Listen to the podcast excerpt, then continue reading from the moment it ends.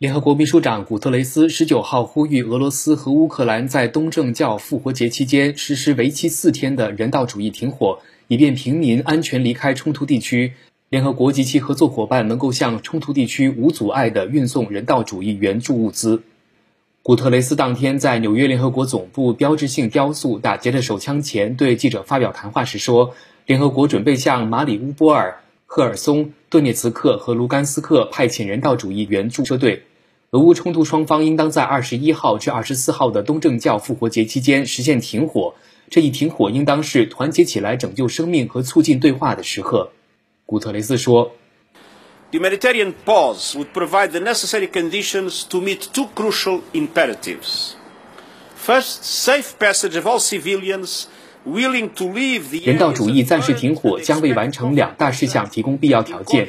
第一，在红十字国际委员会的协调下，让所有愿意离开冲突地区的平民安全撤离；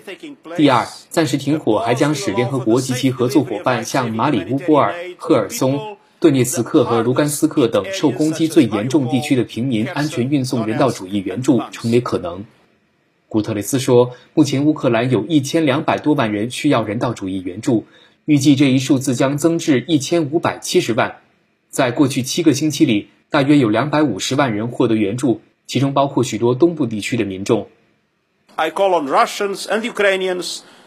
我呼吁俄罗斯人和乌克兰人消弭枪声，为许许多多面临直接风险的人开辟一条通往安全的道路。新华社记者王建刚、谢鄂纽约联合国总部报道。